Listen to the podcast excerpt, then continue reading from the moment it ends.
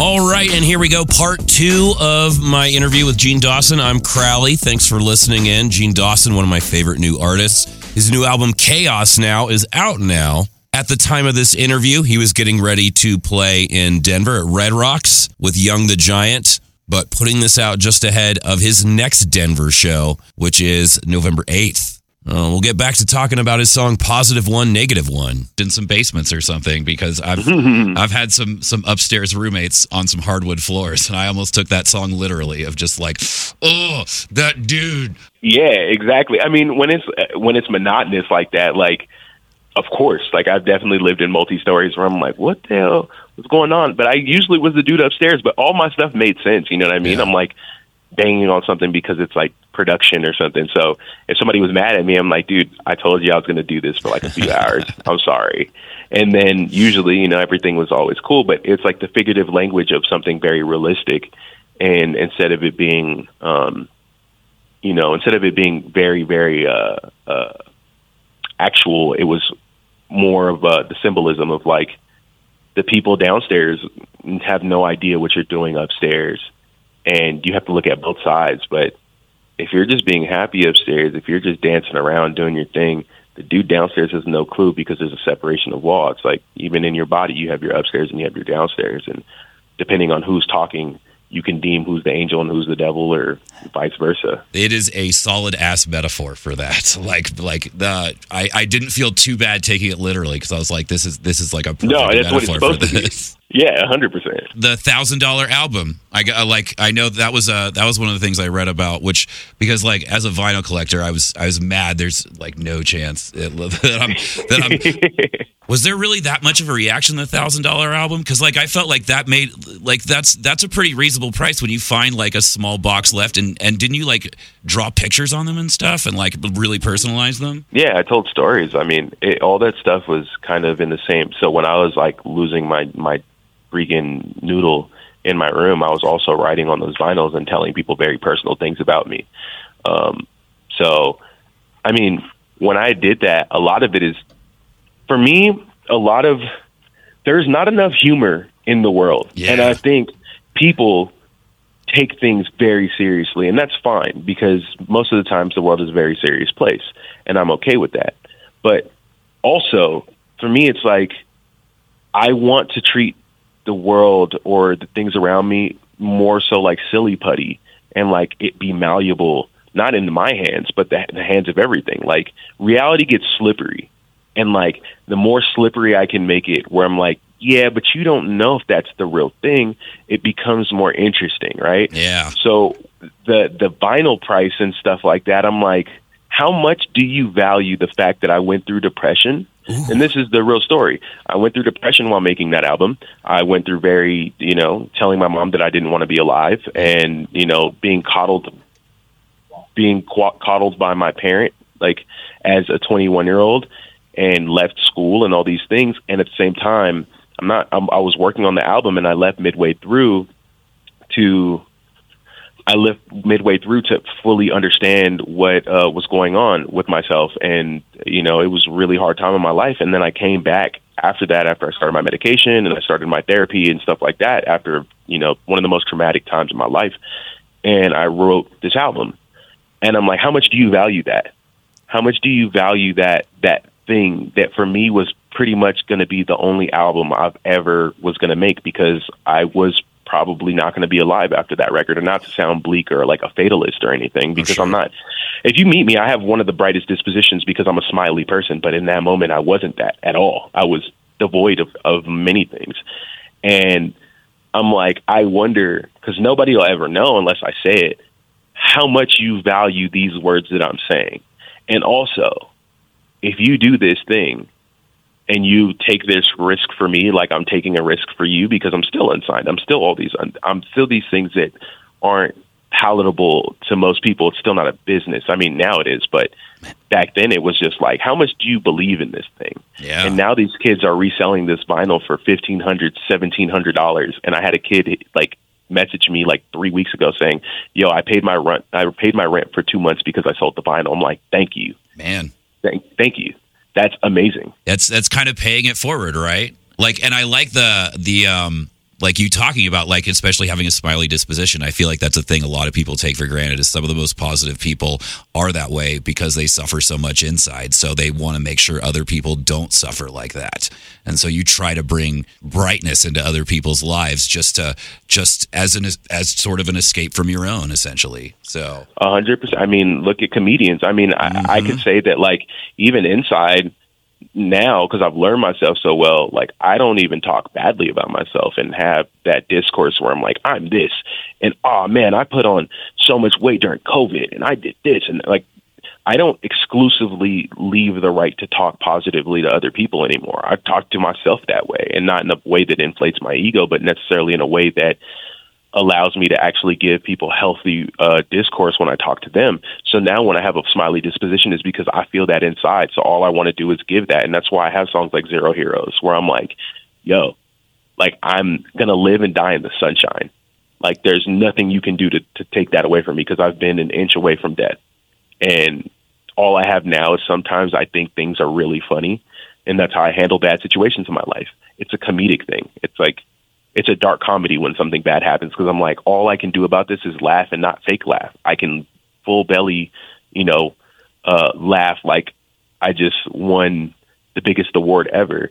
And the way that I treat that is because, you know, life is so serious and there's so many bad things that happen. It's like if the one thing I can do is supplement somebody's life in one moment of like feeling whatever, that's like the ultimate. That makes me feel like I've achieve something because I'm not trying to be a savior. I have no savior complex. I have no I have no idealisms or lofty ideas about what music does to people.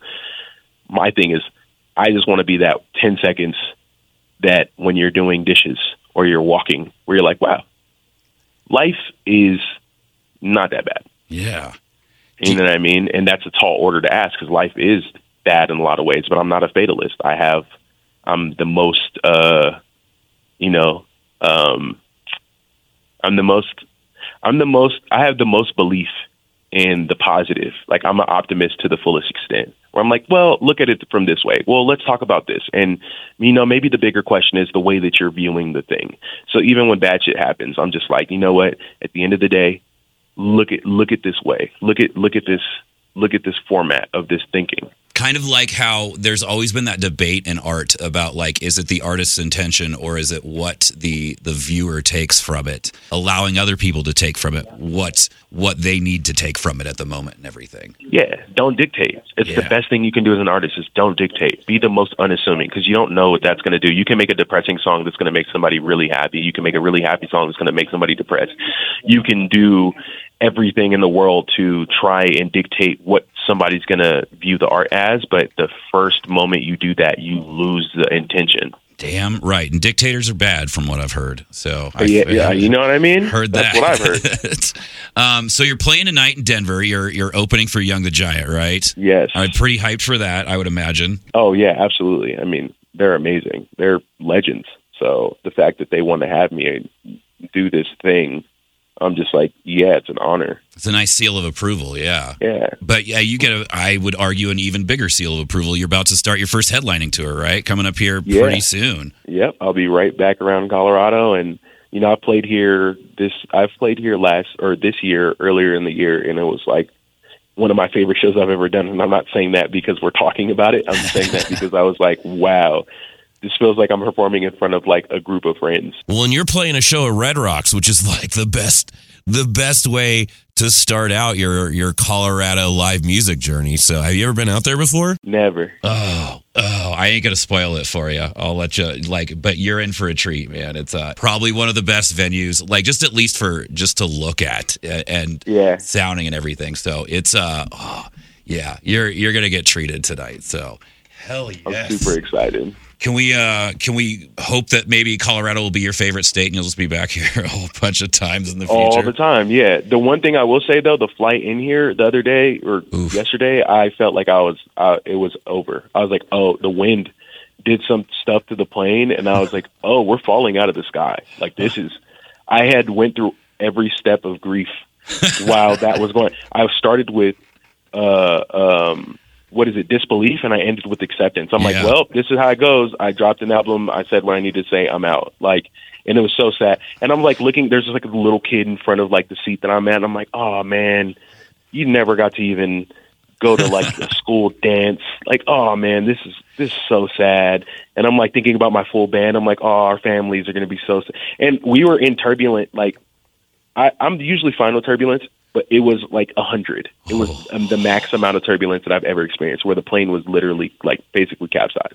So it was it was a horrible experience. But one of my favorite things is the airport in Denver. That Blue Horse freaks Yep. me out, and it's in the best way. There's all kinds of weird conspiracy theories about that. Oh, I So, know. yeah. I've I've done my deep dive. oh hell yeah! I'm going to spend a lot of time in that airport. I'm going to be doing some investigative work.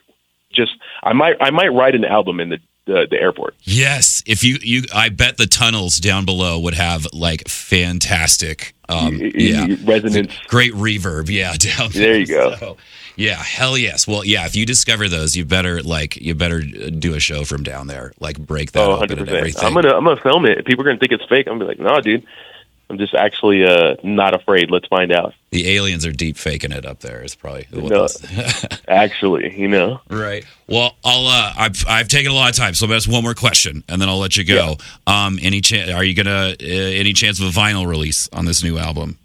Absolutely. Yes. Vinyl release, hundred percent. But we got to get the we got to get the Pixel Bath vinyls out. But once those are out, then we'll, we'll turn we'll make sure that people get these on the timely matter. It's it's a whole thing with the vinyl uh, company that I have a whole grievance on. and I could talk about it for hours. But you know, let's just say Adele did some stuff. Yup. Yup. The uh yeah, with the the big fire at the pressing plant uh what a year or two ago has now and with the explosion of vinyl, Yep. now it's now it's like, okay, nobody else gets album. We have to print all of Adele's albums. So Uh, you know what I mean? People don't know things, and I'm just like, look, I'm not blaming her. I'm just saying, you know, let's not monopolize the wax. Right, we got to reprint Lynyrd Skynyrd's greatest hits again.